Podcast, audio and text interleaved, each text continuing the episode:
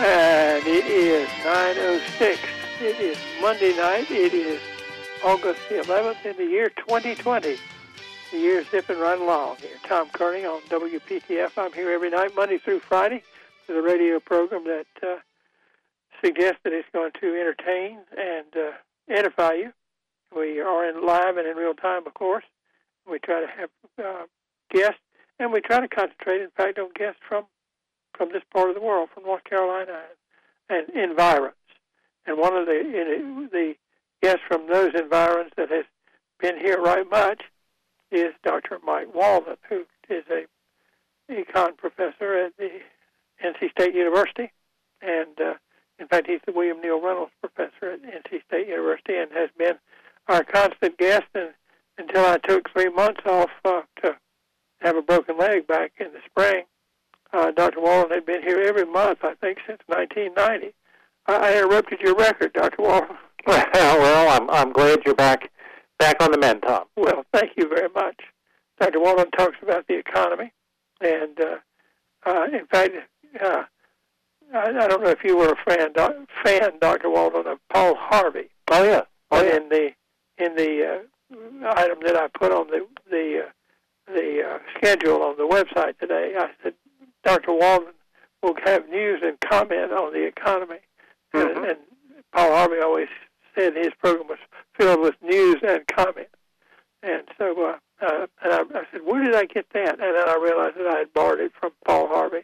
And I thought you wouldn't mind that because he had a very successful radio career for a guy from Tulsa, Oklahoma. Mm-hmm. Mm-hmm. But the big news tonight, and I just discovered it, is that Dr. Walden, who is a prolific economist in all ways, but including publication, has a new book out. I do. He's going to open the door here by telling us about that. Well, it's a book, Tom, that I like to tell people it's been more than 40 years in the making, because I'm now in my 43rd year at NC State on the faculty. And as you know, and I think as our listeners know, I not only teach students, but I do a lot of public speaking, workshops, seminars, part of our outreach effort. And over the years, when I go out and give a talk, oftentimes we'll have questions, and people ask me about current issues and current problems, et cetera, budget deficit, income inequality, health care, you name it. And I've given answers and studied up on those issues, again, over multiple decades. And about 3 years ago, when I had finished my last book on the North Carolina economy, I thought to myself, it's time to really write a book that at least gives my perspective on these issues. And so I did. And this is the result of this. The book is called Real Solutions, REAL Solutions, and the subtitle is Common Sense Ideas for Solving Our Most Pressing Problems. And literally, I go through, I think, 18 of the top issues that people would associate the economy with. Some of the ones that I didn't mention before that are in here would be international trade, the environment, Social Security, taxes, immigration, housing costs, etc. So that book is now out and available. You can go. The easiest thing, of course, at least for me in ordering books, is to go online, and the two big ordering websites, Amazon and Barnes & Noble, have it. And so the title is Real REAL Solutions, and then you just put, if you're going to search for it, put that, and then put my name, Michael L. Walden. Spelled just like Henry David Thoreau's favorite poem. W-A-L-D-E-N, yeah. Mm-hmm, mm-hmm. Okay, well, I shall look forward to cranking up the road to Amazon and seeing if I can get my hands on a copy of it and see what you have done now and find the secret now that Mike Walden has come out of the closet. And we find out. I wanted to say that. I just couldn't pass up that. Okay, now I've done something again that I usually do to you. I know the second Dr. Walden, Truth in Radio Broadcasting, Dr. Walden gives me a cheat sheet, and he gives it to me right before we go on the air, and it's the questions that really ought to be asked, something that we ought to be talking about, and I value that because I have to keep up with the economy, but not well enough to always know with the expertise to tap his expertise. And this way we get down to what the most important things are. Now, Dr. Walden, the second thing you told me was there has been a large drop in the GDP. But the first thing, I can't read my handwriting. Oh, the first thing, the July jobs report, which came out last Friday, and it was a good report. We had, this is a national report. We don't have the July numbers yet for North Carolina. That'll be, I think, in two weeks, the 21st, yeah. A little less than 2 weeks. But anyway, the July numbers were positive. We added 1.8 million jobs, and if you include the gains in the job market in June and May, we've just recovered about half the jobs that we've lost during this recession. Indeed, we are in a recession, and of course it is a very different recession because it's all been sparked by the COVID-19 virus. So we've recovered just about half the jobs, and I will say that doesn't mean that the jobs that were lost were the exact same jobs that have come back. I think last time we talked about, Tom, and I'll just reiterate a little bit, is that I think one of the lasting effects of this recession and of the COVID-19 impacts on the economy will be a big shakeup in the job market. But anyway, about a half the jobs have come back. Unemployment rate is 10.6. It was up close to 15 at the peak. And we had pretty much across-the-board gains in jobs. The biggest gainers were retail trade, business services, personal services. The one sector that did lose, and it only lost a tiny bit, and these are national numbers, 15,000 jobs, was the tech sector. And some people may scratch their heads and say, well, that's odd. I thought technology is benefiting from all this working at home, et cetera. And I think what's going on there is even tech companies are feeling a little bit of the squeeze. And then also what I think is going on is while the big sectors like retail trade and personal services in the early months of the recession, particularly March and April, were losing thousands and hundreds of thousands of jobs. Tech sector was actually gaining jobs, so I wouldn't be really worried about that very small loss in tech jobs in July. So it was a good report. The other thing to note is that the 1.8 million, while that's a good number, it was much less than the gains that we saw in June as well as in May. And I think what that suggests is that there has been a little bit of steam, if you will, taken out of the economic recovery in July because of the reemergence of the virus. I think everyone knows that the virus is still, unfortunately, adding customers and adding deaths, et cetera. And even though some states have actually gone back and relocked, if you will, parts of the economy, particularly California, we've not done that here in North Carolina, fortunately. But even if a state does not say, well, we're going to have to shut down, people can still refrain from interacting with the economy because if they hear about cases going up and the spreading of the virus, they can just voluntarily say, well, we're not going to go out and shop. We're not going to go to a restaurant, et cetera. So if there's a little bit of bad news about the July jobs report, it was that although we gained, we did not gain at the same pace that we saw in the previous 2 months. The last thing I'll say about this, Tom, is when people ask me, well, what's going to determine where the economy is going to be in the next several months, I give one-word answer, the virus. Well, actually, two words, the virus. The virus is really determining our economic future, and there's not a lot we can do about it until we get the virus under control. So this is a very, very odd recession.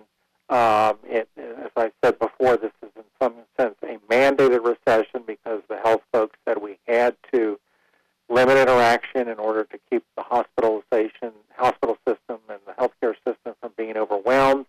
Looked like we were doing that pretty well. Then we reopened, and now we've had a reemergence of the virus. So the virus is really going to determine where we are economically in the next several months.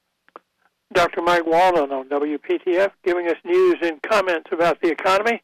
We've already told you what the next topic's going to be. It's going to be dealing with a large drop in the GDP, and that'll be right after we take this break. Hey, that's WPTF. Tom Kearney here on Monday night with the monthly visit of Dr. Mike Walden, Professor of Economics at North Carolina State University. And Dr. Walden, you did what I was told I always should do when you were on, when you talked about the fact that being at a land-grant university, you do teaching on the campus, you teach out in the public, and you do research. But yes, and that does make and I just a little background here. When I took the job at NC State now 43 years ago, I really didn't know. I mean, I came from Cornell, came out of Cornell, and great university, and had great professors, and had all kind of ideas about research and, of course, teaching. I really didn't have a clue what the outreach part was, but it actually turned out I think that's been the favorite part of my 43 years, that NC State allows you to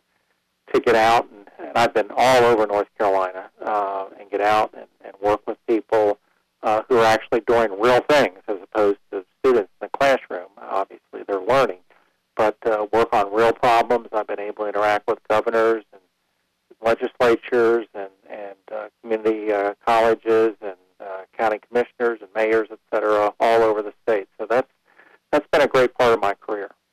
I think that that's one of the great inventions of the American land grant system is the came about during the Civil War, I believe. Yeah, it started during the Civil War and the Extension Service, and you can. I think NC State used to say, they probably still do, that they had an office in every county in the state. Oh, they still do. Oh, yeah. Well, that's not true now in all states, but we have an extension office, which is, in some sense, is the office of NC State University, too, in all of 100, each of the 100 counties, yes.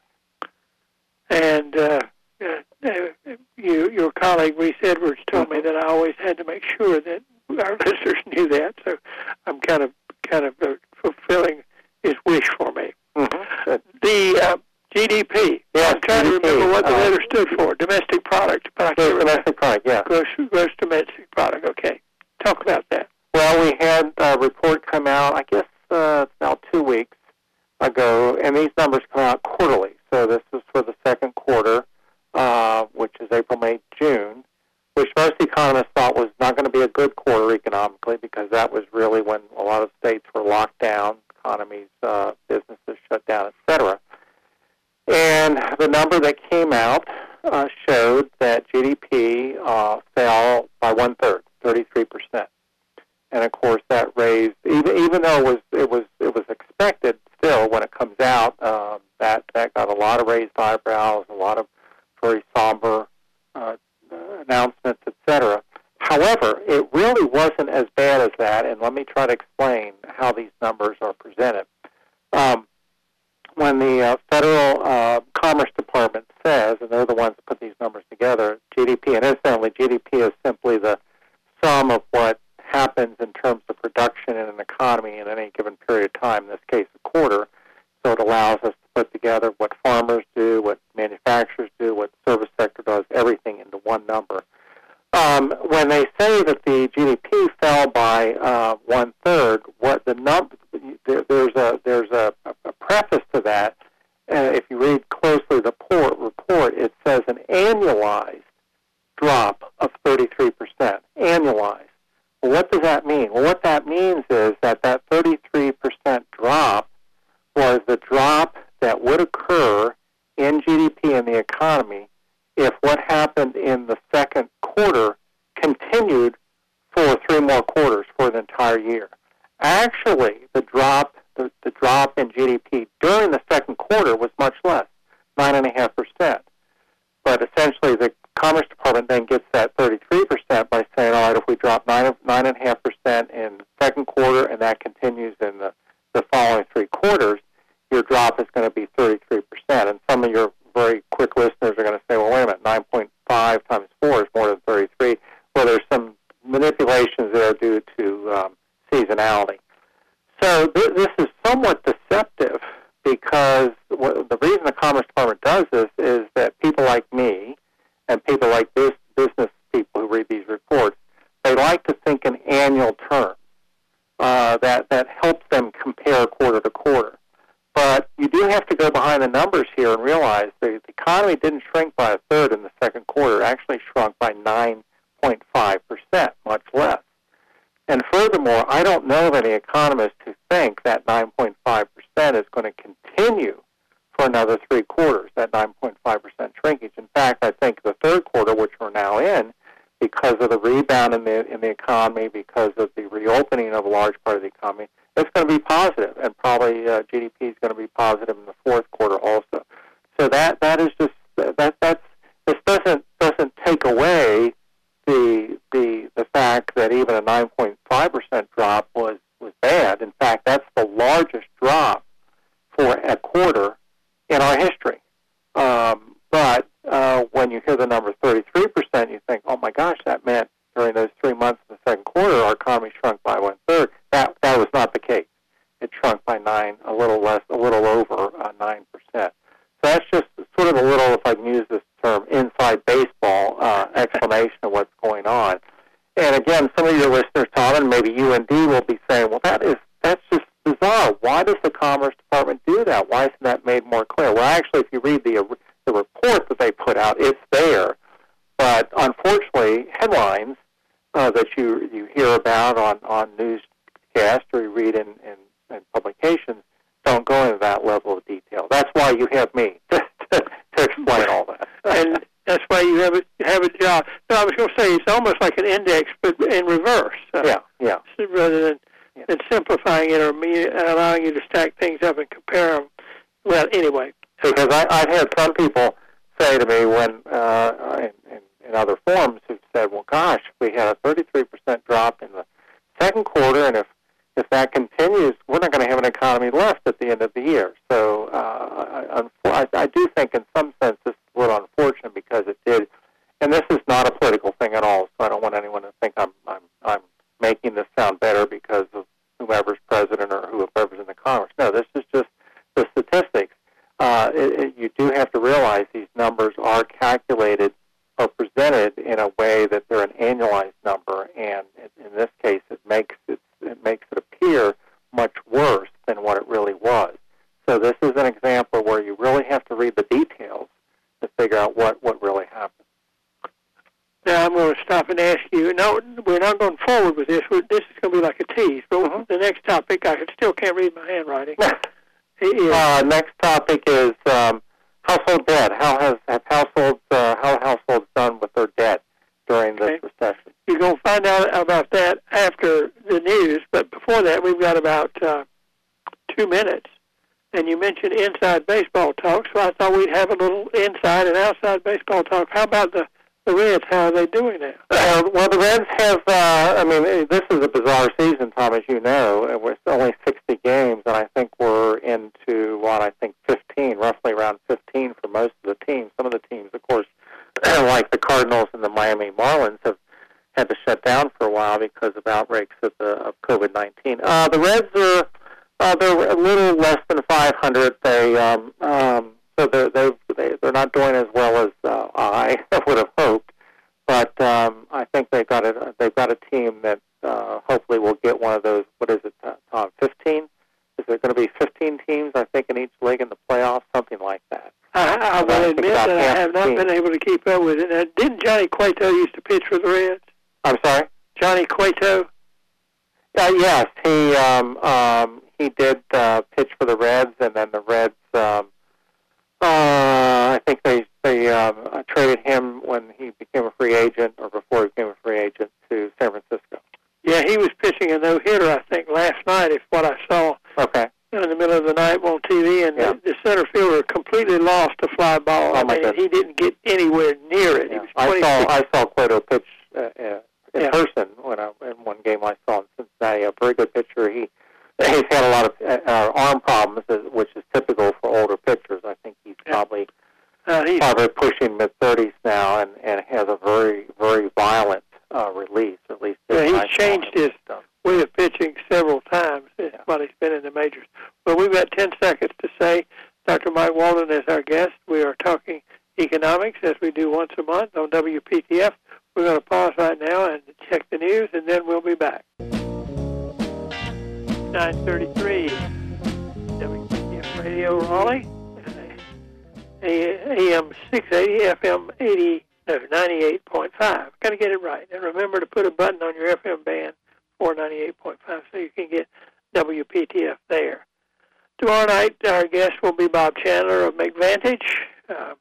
When Bob comes, we talk about Mac computers and things that have to do with Apple products. So you'll want to join us for that.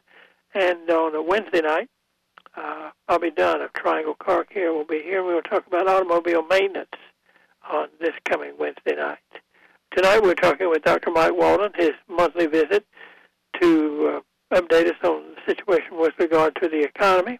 And I think, Dr. Walden, if I can get this right, you have something to say about household income. Household debt, actually, Tom. And I think with all that's going on with the recession and COVID-19, it's good to find good news, and this is actually a good news item. Typically during recessions, it should be surprising households take on more debt. The reason being that during a recession, you tend to have higher unemployment, more people straining those purse strings, and they oftentimes will have to borrow money to make ends meet. Well, it's been different during this recession. We've actually seen in the last several months a decline in household debt, and one of those very important pieces is credit card debt. In fact, Tom, credit card debt has gone down in the last 3 months $100 billion. And delinquencies, that is, people who are late in making payments, that's also gone down. So this is good news. Now, one follow-up is, well, why? Why has this been happening? Why, fortunately, do we have this good news? And a couple of things have gone on. One, when we had large shutdowns, and of course we still have a modicum of shutdowns here in North Carolina, when people couldn't go to work and when people couldn't go shopping or couldn't go to restaurants, they didn't have as much spending. They didn't have as many opportunities, if you will, to take out debt. Number two, banks have tightened up on debt requirements. And then number three, this I think is an example of where the help, financial help that the federal government has provided in terms of the stimulus checks that most people got, and then also for those who are unemployed, the federal addition to unemployment checks. The federal government was kicking in $600 in addition to what the state would do. That's been very helpful. So this has been one of those good news pieces of this recession. And again, I think it is another example of how this recession has been so different than our typical recession, but this has clearly been very helpful for households that rather than going more into debt during the pandemic and during the economic challenges, they've actually been able to reduce their debt.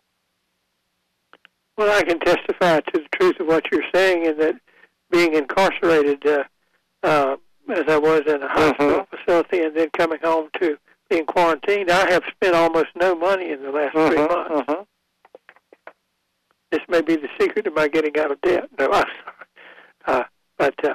Yeah, Mrs. Walden and I are not heavy spenders, but we would like to go out to dinner with friends, and we've quite frankly not done that. That's not to say, other people make different decisions, but we've just not been ready to do that. We've not done any traveling. We had a big anniversary, the 40 wedding anniversary a couple weeks ago, and we did absolutely nothing in terms of I mean, usually we have a big dinner for that. We have friends over, et cetera. That didn't happen. So yeah, I can certainly understand this, that when you're worried about the economy, worried about going out, worried about getting infected, it affects your financial motives.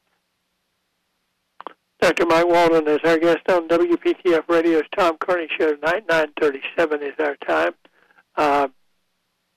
Payroll tax deferral. Deferral. Yes. Yeah. There we go. Well, this the president. Let's see. This was it 2 days ago, I believe. Was it Saturday? He made an announcement after the negotiations between his administration and the Senate and the House did not get a new coronavirus stimulus plan, and in particular did not re-up the aforementioned $600 a week that the federal government was providing to unemployed folks, and that could still happen, but as of now it's not. made four executive actions, signed four executive orders, one of which was to defer collection of the payroll tax. Now, let me explain, what is the payroll tax? Well, the payroll tax is something that workers pay. It's around 7% of your gross that you earn, and it helps fund mainly Social Security as well as some money going into Medicare. It's something that comes off the top, so I mean, if you look at your check, you'll see the deductions, but you never see that in your hand. And what the president is saying that is he, and now they're all kind of legal questions about some of these executive orders. This is probably one that we'll be able to go through, although I'm certainly not a lawyer and therefore not the final word on this.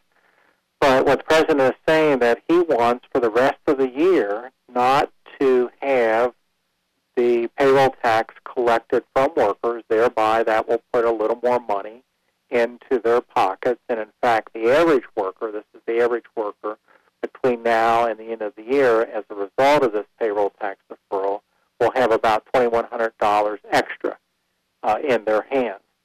Now, the deferral part's interesting in that the president, at least initially, is not saying this is forgiven. He's simply saying that we'll collect it later, hopefully after the pandemic is over, although the president did, if you watched his remarks, did say that, well, if he's reelected, he may decide to make it a gift. But right now, it's a deferral. And the idea here is to put more money in people's hands again as we go through this challenging time. Now, one downside, of course, is that this means less money is going to be flowing in to Social Security, less money is going to be flowing in to Medicare.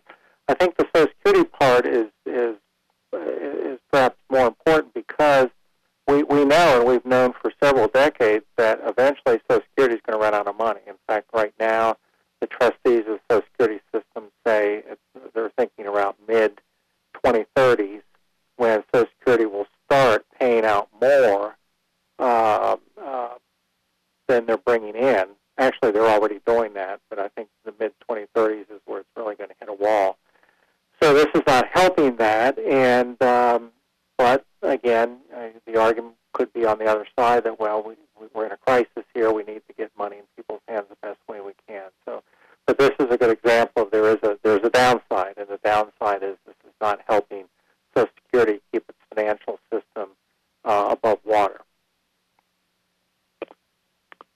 My question for the night, Dr. Walden, my off-the-wall question is: isn't this spending of money to help support people who need the money or to replace job money and so on, but isn't that going to foul the books up? I mean, it seems like an awful lot of money has been spent. Well, it's all borrowed. It's all borrowed. It's printed by somebody. That's the unique feature of the federal government. The federal government can pretty much borrow for whatever they want to borrow. Now, North Carolina, contrast that with the states, North Carolina is a good example of this.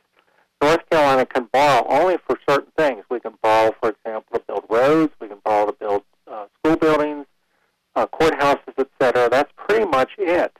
The state of North Carolina cannot borrow to balance its major budget, which is called the general fund.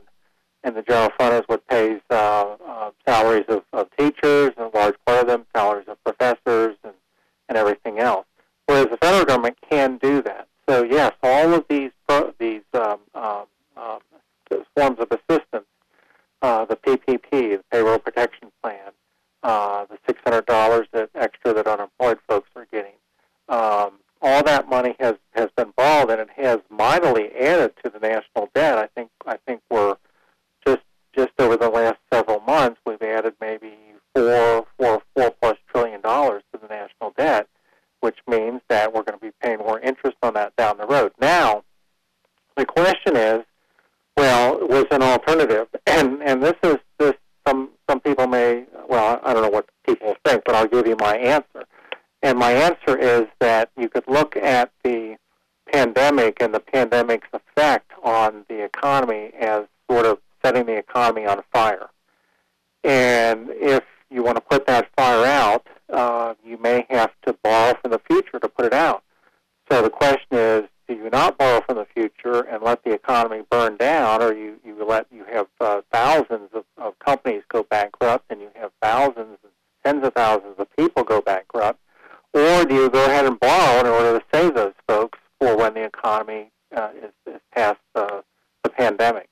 I think that's the real choice, and I think it's been very interesting to me as an economist. I'm not a political scientist, as an economist, that although right now we're having negotiations between the three major bodies here, the House, the Senate, and the President, over another package of help, the initial packages went through very quickly, at least in Washington time. And I think that was based on a recognition that, hey, the economy was really, really in trouble. We're going to use this power to borrow from the future in order to keep our economy afloat. So that's at least how I look at it. Yeah, I don't know why. It must be my age that has brought this on. But the English economists who had sort of the theory that, you know, when you are in trouble, you spend money to get out of trouble. And what is his name? John Maynard Keynes. John Maynard Keynes. This is kind of a Keynesian approach to things, in a way. I guess I would say that would be for the standard recession. Of course, standard recession, even in the Great Depression, which was just an elongated recession in the 1930s, I mean, Keynes's point was that, or one of his points was that when something happens to put the economy in a dire strait, and in his world and all the worlds until now, it usually was something financial like stock market crash, overindulgence in debt, overspending on housing, which was the main cause of the last recession. People get scared, they stop spending, they save more money, and his argument was, well, you need something out there to first of all put spending in the economy and get people's confidence up. This recession has been totally different. I mean, we went into this recession in the, I guess officially it started in February, with the economy in very, very good shape. We had 3.5% unemployment. We had the GDP growing. We had low debt loads. We had a booming stock market. And when I gave my economic outlook for 2020 to various groups in the end of 2019 and beginning of 2020, I was very positive about the economy. Most economists were.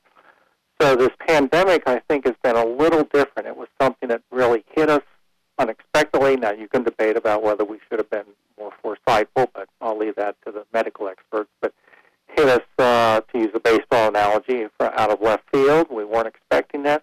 And the fact that we had, in order to save our health, we had to sacrifice our economy really puts this, in my view, on a different level. It makes this recession unlike any others. And I think, again, in my mind, it makes it more palatable to borrow money from the future in order, as I said, to save a large part of your economy. I mean, I think if we didn't do this, we'd be looking at massive bankruptcies, personal bankruptcies, business bankruptcies, and we're already going to have a lot of that. But, I mean, just to say it very bluntly, I think we've had to borrow this money in order to save our economy, in order to make sure we have an economy left when the pandemic is vanished.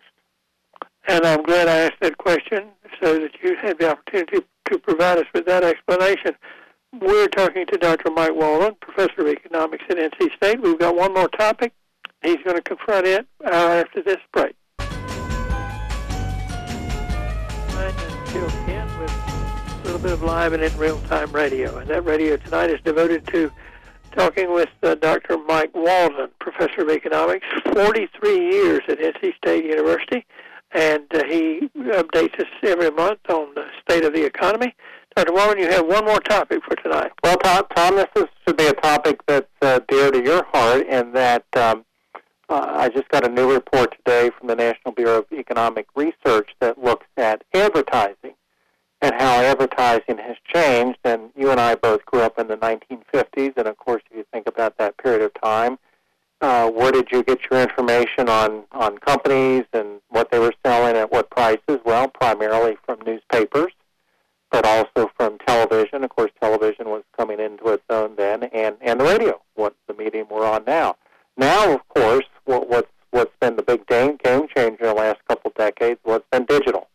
It's been the computer. It's been the various social platforms on the computer. It's been smartphones, et cetera. So if you look at what dominated advertising when you and I were youngsters, it was clearly newspapers, magazines, television, and radio. Today, the share of newspaper ads is only 25% of what it was in the 1950s, only 25%. Newspapers have lost 75% of their ads.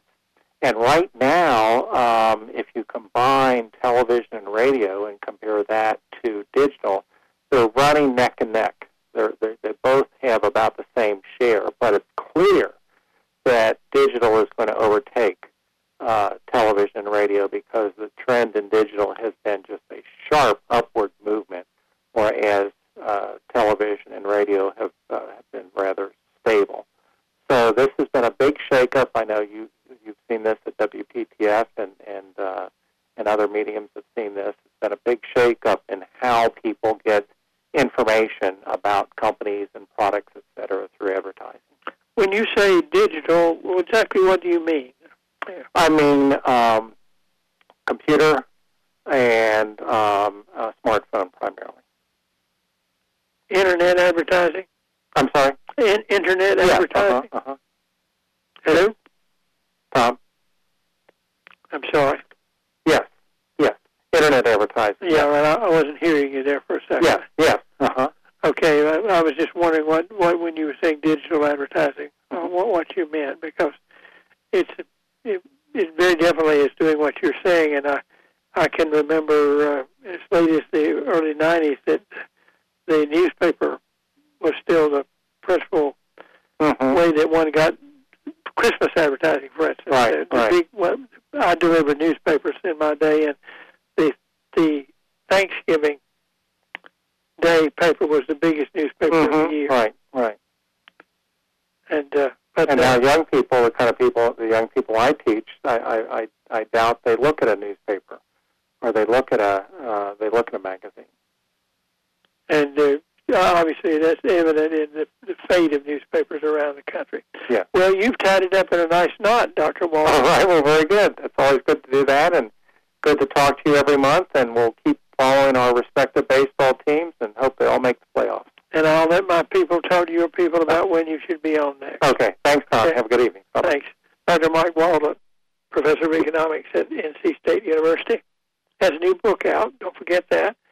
And he will be back in approximately 1 month. We never tie his date down. He's kind of floating, but usually it's about the middle of the month, and today is, of course, August the 10th. Tomorrow night, we're going to talk to Bob Chandler of McVantage about things that have to do with Apple products here on WPTF.